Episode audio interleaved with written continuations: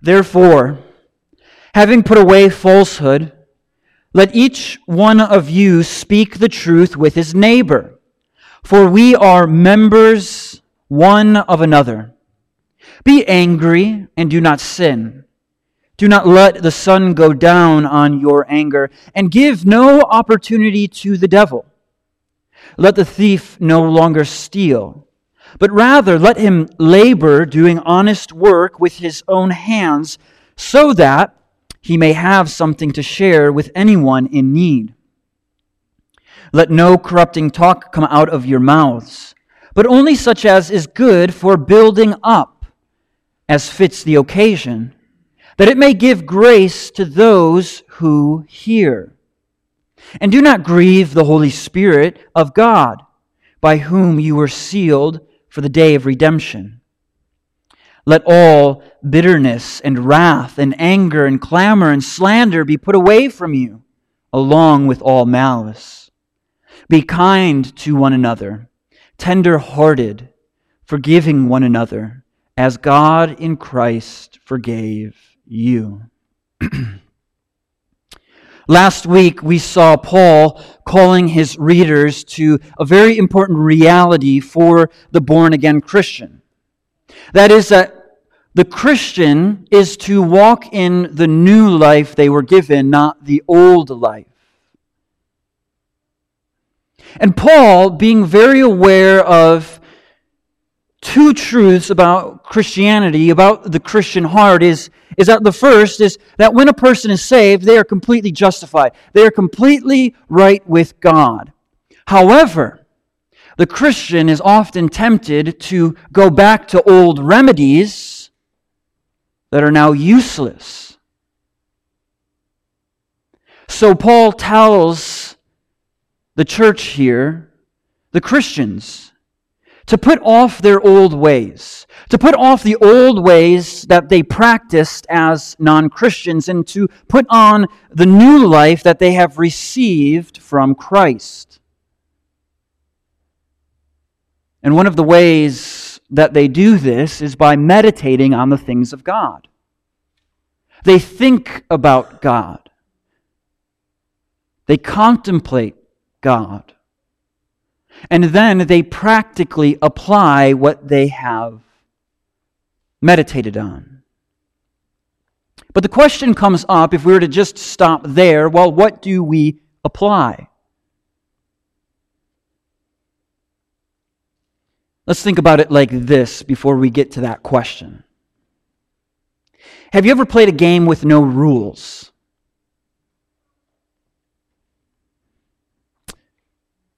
If you have a child in here, you most likely probably have.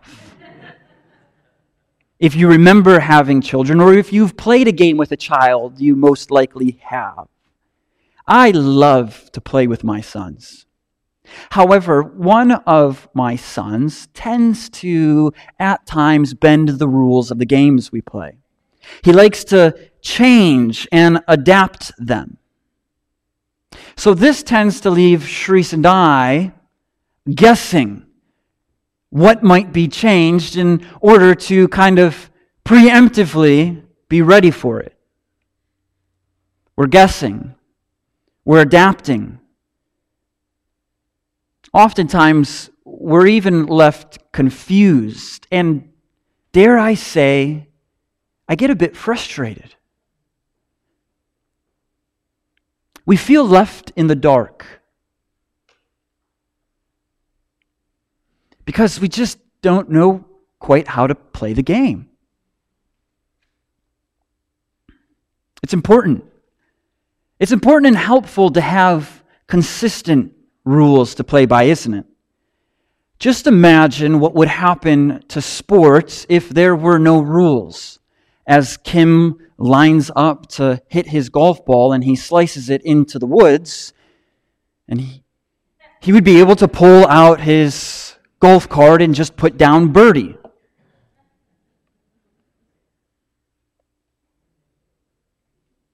If there were no rules, sports would be easy, and I would just have a ton of trophies.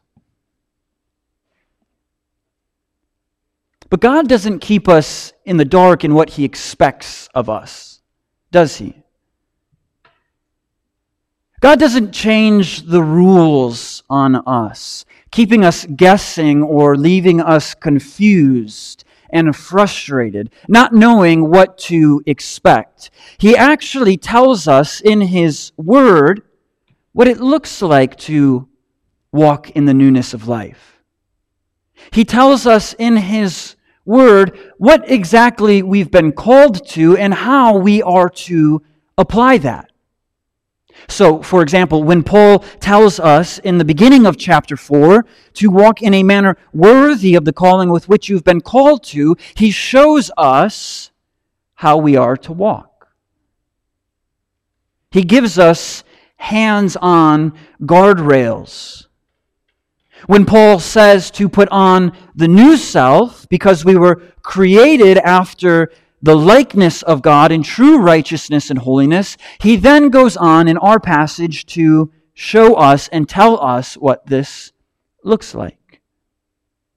You see, what Paul is doing for us this morning is showing us that because we are walking in newness of life, this is how we are to do it. Here, let me put it like this. Because of our new life, Christian, we walk in holiness. We obey God. We are seeing this morning a hands on example, guardrails of what it looks like to walk in the new life, to walk in holiness. It is a blessing that we do not have to guess on how to live. We don't have to wonder if God is going to change up the rules on us. God's Word shows us exactly what we are to do, including in how to walk in our new life as Christians. But before we start with the application, I think it's important to ask the question this morning why do I obey God? Have you ever asked that question or wondered, well, why do I obey God? This just seems to be the spirit of mankind. It's the spirit of mankind because it was the spirit of Adam and Eve. In our hearts, we want to make up the rules. We want to set the direction. We want to decide what to do and what not to do. Professing Christians are just as guilty of this as anybody else. This is exactly why Paul, in this letter, is calling the church, he's calling Christians to walk in the new life, to put off their old self and to put on their new self, because Christians are tempted constantly to follow the wisdom of worldly wise rather than the wisdom of God. We watch a 10 minute video on YouTube. We look at a, a three minute long article and read it. We watch a 60 second TikTok, a 15 second Instagram reel, and we assume it's wise counsel. What we're often tempted to do is to look at the culture in little sound bites and assume that it is wisdom.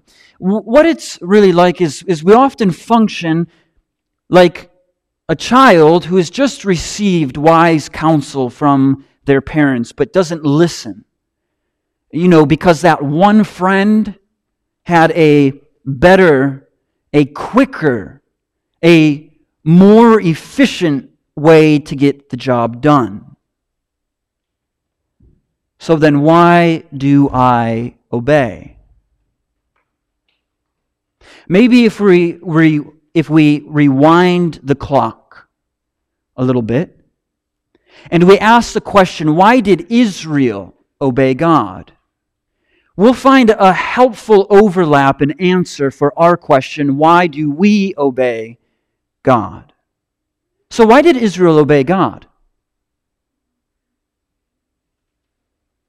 right before giving them the Ten Commandments, God tells them, I am the Lord your God, who brought you out of the land of Egypt, out of the house of slavery. Here it is. The Lord delivered them from slavery. He rescued them. He pulled them out of the pit, pitiful state of being crushed, of being devalued and abused, and he freed them. The Egyptians, they did not love Israel, but instead they used Israel for their own profit and pleasure. But God, He rescued them and set them free. He told them that they would be His people and He would be their God. You see why Israel obeys God? Because in their helplessness, God rescues them. Did they deserve this rescuing?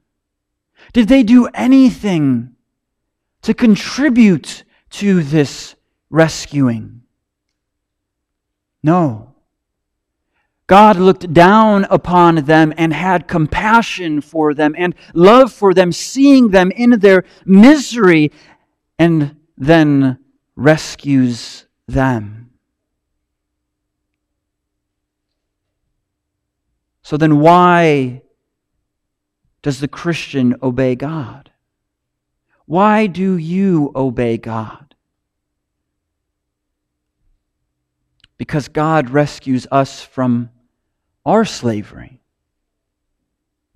He rescues us from sin and the punishment of sin. He sees how we were enemies that were helpless being crushed by our addictions, devalued by what material things we have or don't have, abused sexually, physically, or verbally by stronger people. He saw us in our misery and our sorrowful state and because he loved us, he rescues us.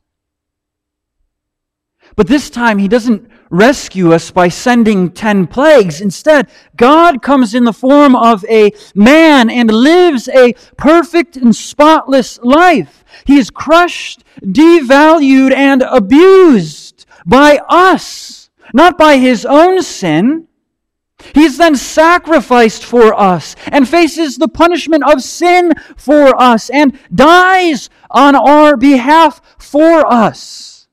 But three days later, he raises again and he shows us his power over sin and death. And he does this so that when we trust in him, that we can be rescued from slavery. We can be rescued from the cruel tyranny of the sin that so wrecks our hearts, that sin that is in you and I. We were slaves to sin, and yet God, in His compassion and mercy, comes down and rescues us. We were not deserving of this rescue. We did not help him in rescuing us whatsoever. If we helped in any way, we helped by providing the sin that made it necessary for us to be rescued. Out of the deep compassion and overflowing love for his people and his glory, he rescues us from our sin. And he frees us and reconciles a sinful people to a holy God. So, why do we obey God? What we're seeing and what we're understanding is that we obey God because He is the one who rescued us from slavery. And because He rescues us from slavery, He puts the parameters on what we do and don't do. This is why Paul tells the church, this is why he's telling us in the 21st century put off the old self and put on the new self. Because we have been rescued. The old self is not who we are anymore. That is not who you are if you are in Christ. You are not your old self. In fact, Jesus even tells us those who enter the kingdom of heaven, they must be born again. And Paul pulls back the curtain for us and he shows us what Jesus means here. What Jesus means here is that not just are we born again, but that we are a totally new creation. When the Spirit comes into you, the old is gone, the new has come, and you are a completely transformed person. Paul says, therefore, if anyone is in Christ, he is a new creation. The old has passed away, the old is gone. And behold, the new has come. What Paul is saying is that the old self is dead. Your old self is dead. Whoever you previously were is dead. A drug addict, dead. An alcoholic, dead. An angry cynic, dead. A gossip, dead. A porn addict, dead. A thief, dead. In Christ, that is no longer you. You are no longer an enemy of God, but a son, a daughter, a saint.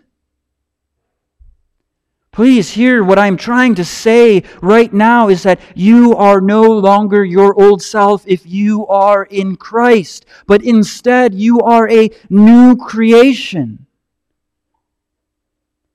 And because you are a new creation, that means you have new desires, new affections. This is one of the true realities of being born again, of being a new creation. That you desire the things that you once did not desire. You have affection and longing for God, to love Him, to obey Him. You have longing and affection to love your neighbor just as Jesus loved his neighbor. The born again person desires to obey God because God has rescued them from slavery. It may be imperfectly, it may be slow, but the desire is put deep into our souls that we cannot shake. No matter where you try to run or hide, the Spirit in His graciousness tracks you down, convicts you, helps you, comforts you. This is why I feel so much pity for those who are caught in the spider's web of religion. They feel conviction for their sin, but no desire to obey God. They feel a sense of guilt for not obeying God. And then in the areas they do, it's begrudgingly. The religious person drags their feet along, saying, I guess I have to do this. And yet, strangely, on the other hand, there is this desire to indulge sin, but knowing that it's not the right thing to do. So they're caught in this catch 22 where they begrudgingly follow God, but desire the things of the world.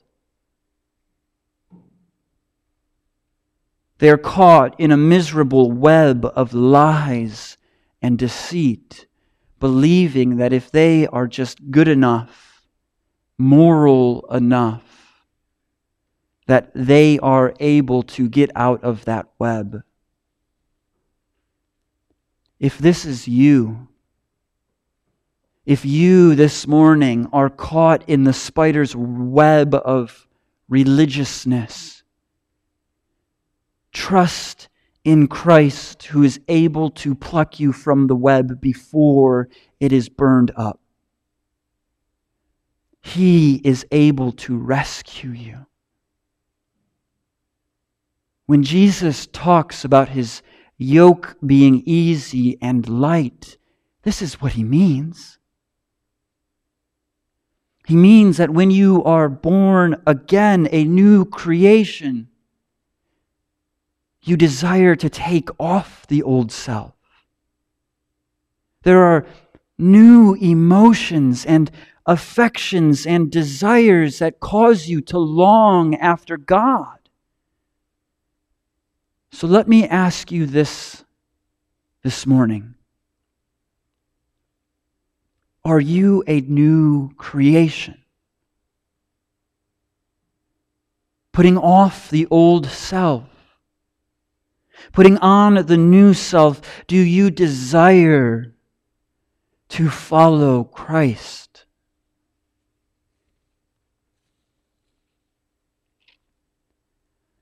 At this point, some of you may be thinking, but this is Paul speaking, not Jesus. I desire to follow Jesus. But Paul is the one in our passage who is talking this morning. Jesus is the Son of God, Paul is just a man.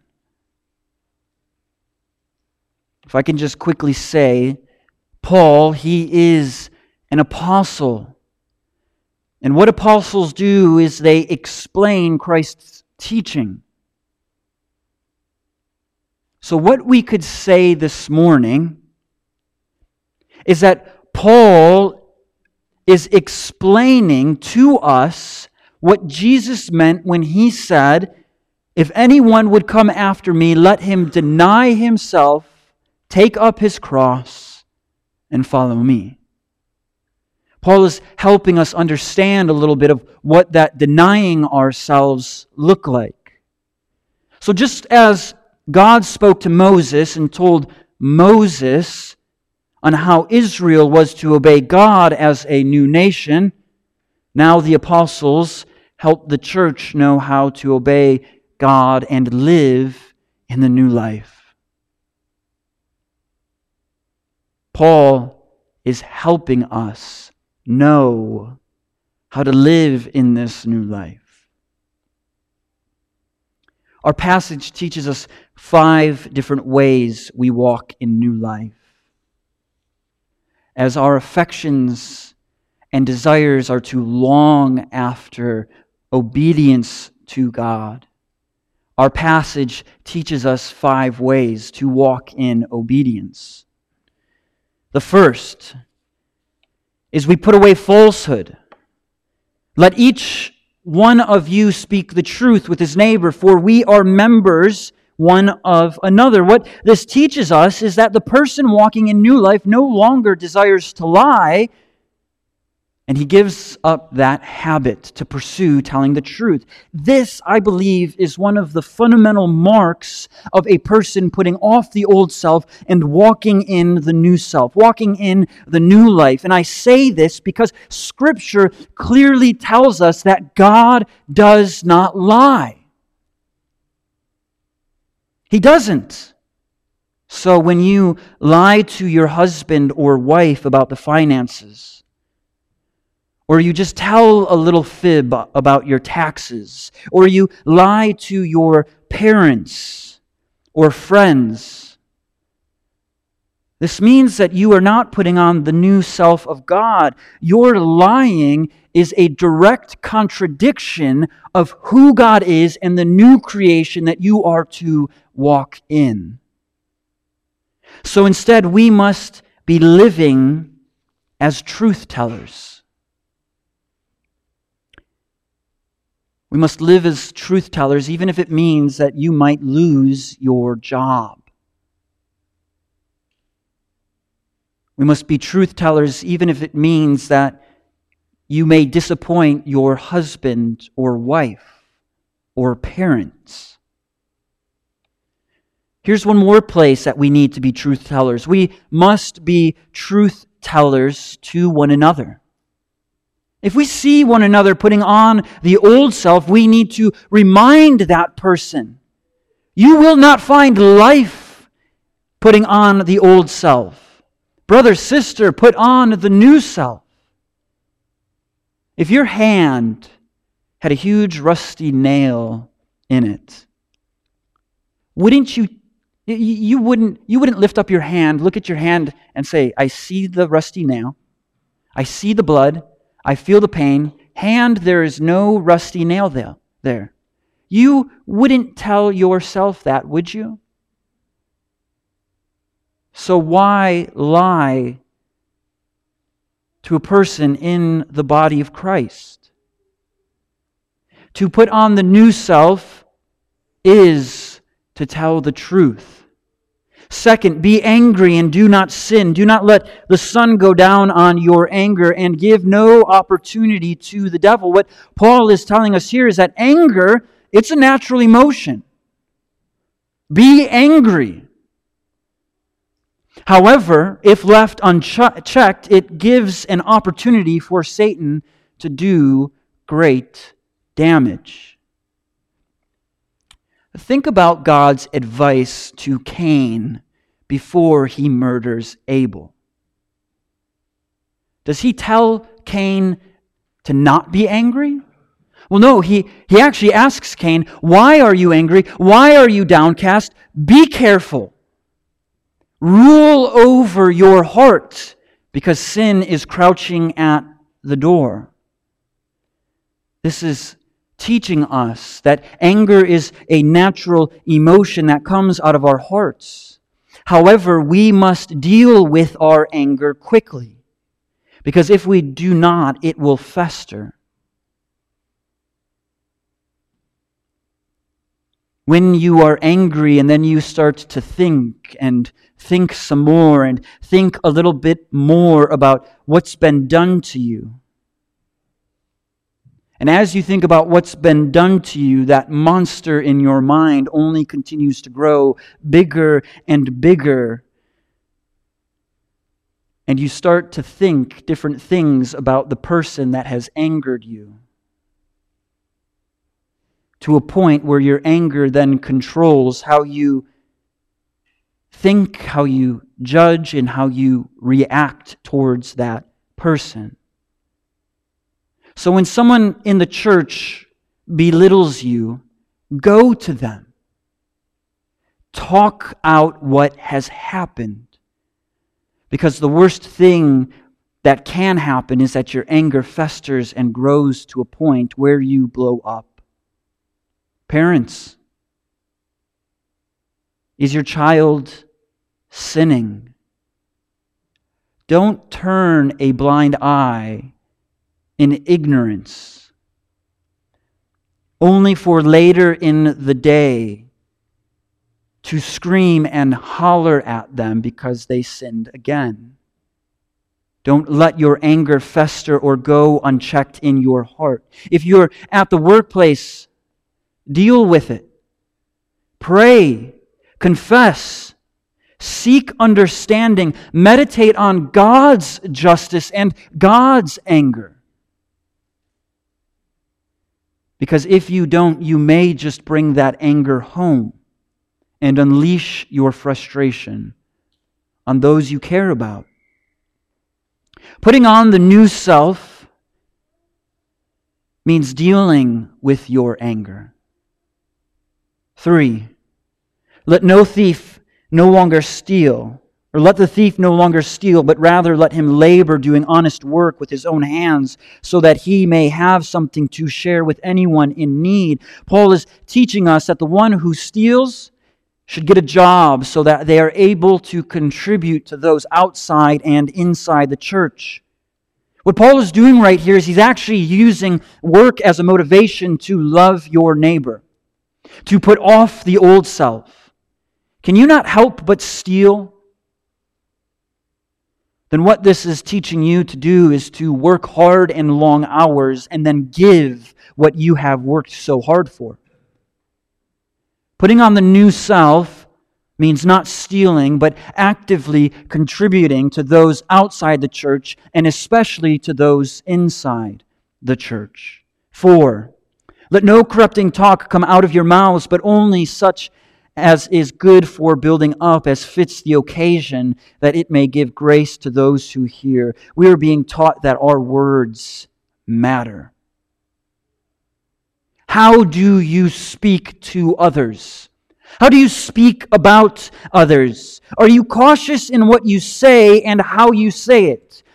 Are you conscious with the filter that is in your head? Husbands and wives, how do you speak about your spouse to others when your spouse is not around? Is it in a way that builds them up? Or is it in a way that tears them down? How do you speak to those who are at your workplace? How do you speak about your boss? Brother, sister,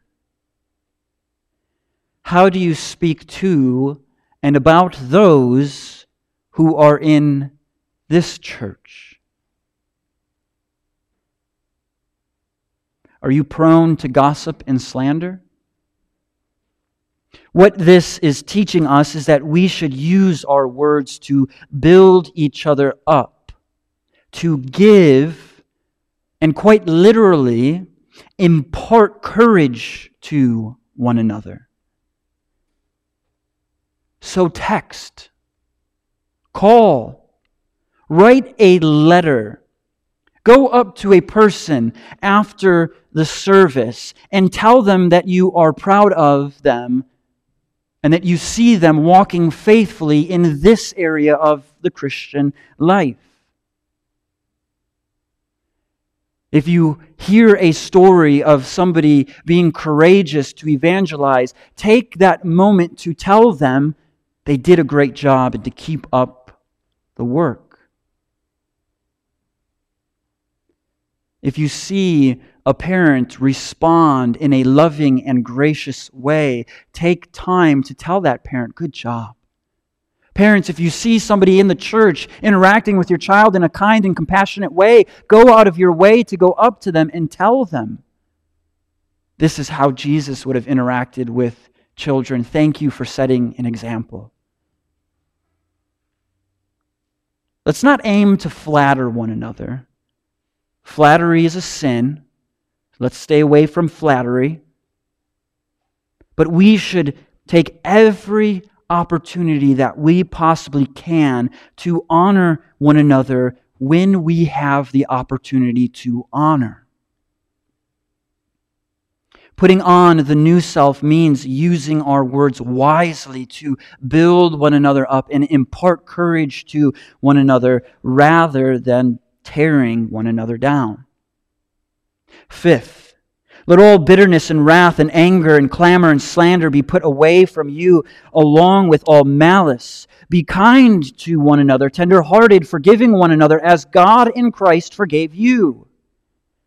This is telling us and teaching us to take a posture of forgiveness. Because just as God has forgiven you of your innumerable sins, you now are to forgive others. God has forgiven you. Do you believe that? How then do you show that forgiveness to others? A person who has unforgiveness in their heart is a bitter person who has stored away malice and wrath. Does that person at work disgust you to the point where you need to avoid them?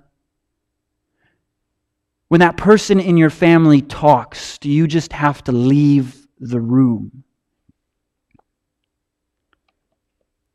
Then that is a clear indication of some form of bitterness, anger, and wrath that is stored in your heart. Paul is teaching us to live in such a way that our lives are marked with gentleness, just as our Heavenly Father has been gentle, kind, and gracious to you and I. Putting on the new self means pursuing kindness and forgiveness just as you have been forgiven. True Christianity is not just learning a lot of information and then talking about the theoretical what ifs that it presents. True Christianity is learning from Christ and the scriptures and then applying it's a heart change. The, the person who has truly experienced God desires to obey God, as imperfectly and as slow as it may be at times. This is the type of life that should mark your life as a Christian, my life as a Christian, and our life as a local church. Because if it doesn't, there are two possible warnings. The first possible warning is that you may not be born again. You may not have truly experienced the wonderfulness of Christ. You may not have actually tasted and seen that the Lord is good. But the other warning that Paul speaks of here,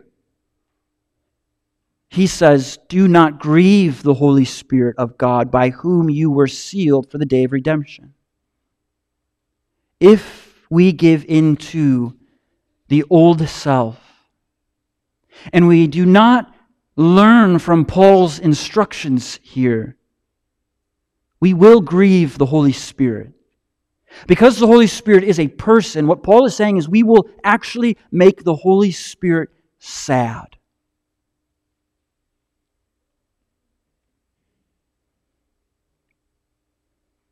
This sadness very well may lead us into a type of spiritual depression. we should do what we can to walk in step in the newness of life.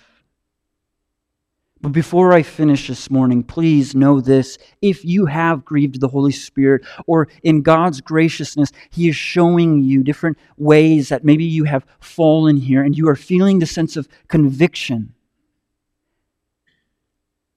Please understand and know that not all is lost. Turn back and repent. Do you see how Paul still acknowledges in his warning that the Spirit seals you for the day of redemption? This is God's kindness. This is God's kindness for you and I to lead us to repentance. So rejoice. Do not feel the condemnation, but instead rejoice that God is not finished with you yet. Church, there's no other option. There is no other way for us to walk. God has made it clear for us on how He wants us to walk. He's not keeping us in the dark, He's not changing up the rules on us. We are told right here what it looks like to walk in the newness of life.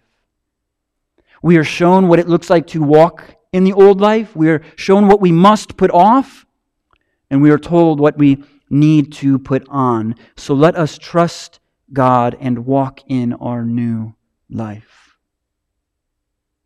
Let's pray.